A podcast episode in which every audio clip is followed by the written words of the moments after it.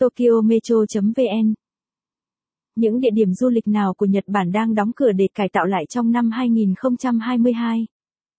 Vì có nhiều địa điểm du lịch lâu đời, nên Nhật Bản thường xuyên phải việc trùng tu và cải tạo lại những cơ sở này. Trong danh sách này, hãy cùng nhau tìm hiểu về một số địa điểm du lịch tham quan hàng đầu của Nhật Bản hiện đang đóng cửa tính đến ngày xuất bản bài viết này để tu sửa. Cùng với đó, chúng tôi cũng sẽ giới thiệu về một số địa điểm đã mở cửa trở lại gần đây. Hãy chú ý điều này khi lên kế hoạch cho chuyến du lịch của mình để không gặp phải bất kỳ biển báo cấm vào cửa nào khi tới nơi nhé. Những địa điểm du lịch đang đóng cửa để tái thiết lập.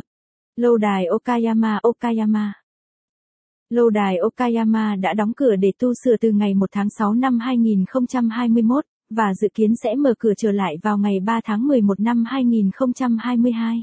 Lâu đài này được người dân địa phương rất trân trọng và thu hút sự quan tâm của nhiều du khách bởi nó có hình dáng độc đáo và nổi bật với ngoại thất màu đen, có thể được nhìn thấy từ xa hàng dặm.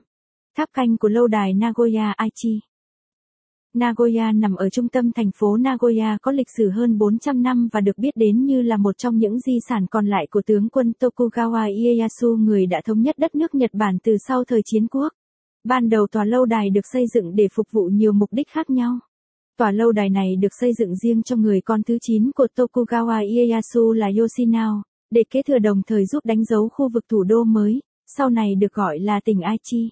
Lâu đài Nagoya nằm ở vị trí chiến lược giữa hai thành phố lớn là Edo, nay là Tokyo, và Osaka.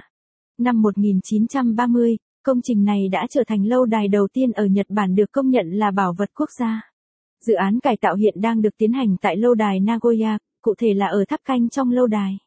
Vào năm 2018, khu bảo Nếu bạn thích bài viết này, vui lòng truy cập trang web tokyometro.vn để đọc tiếp.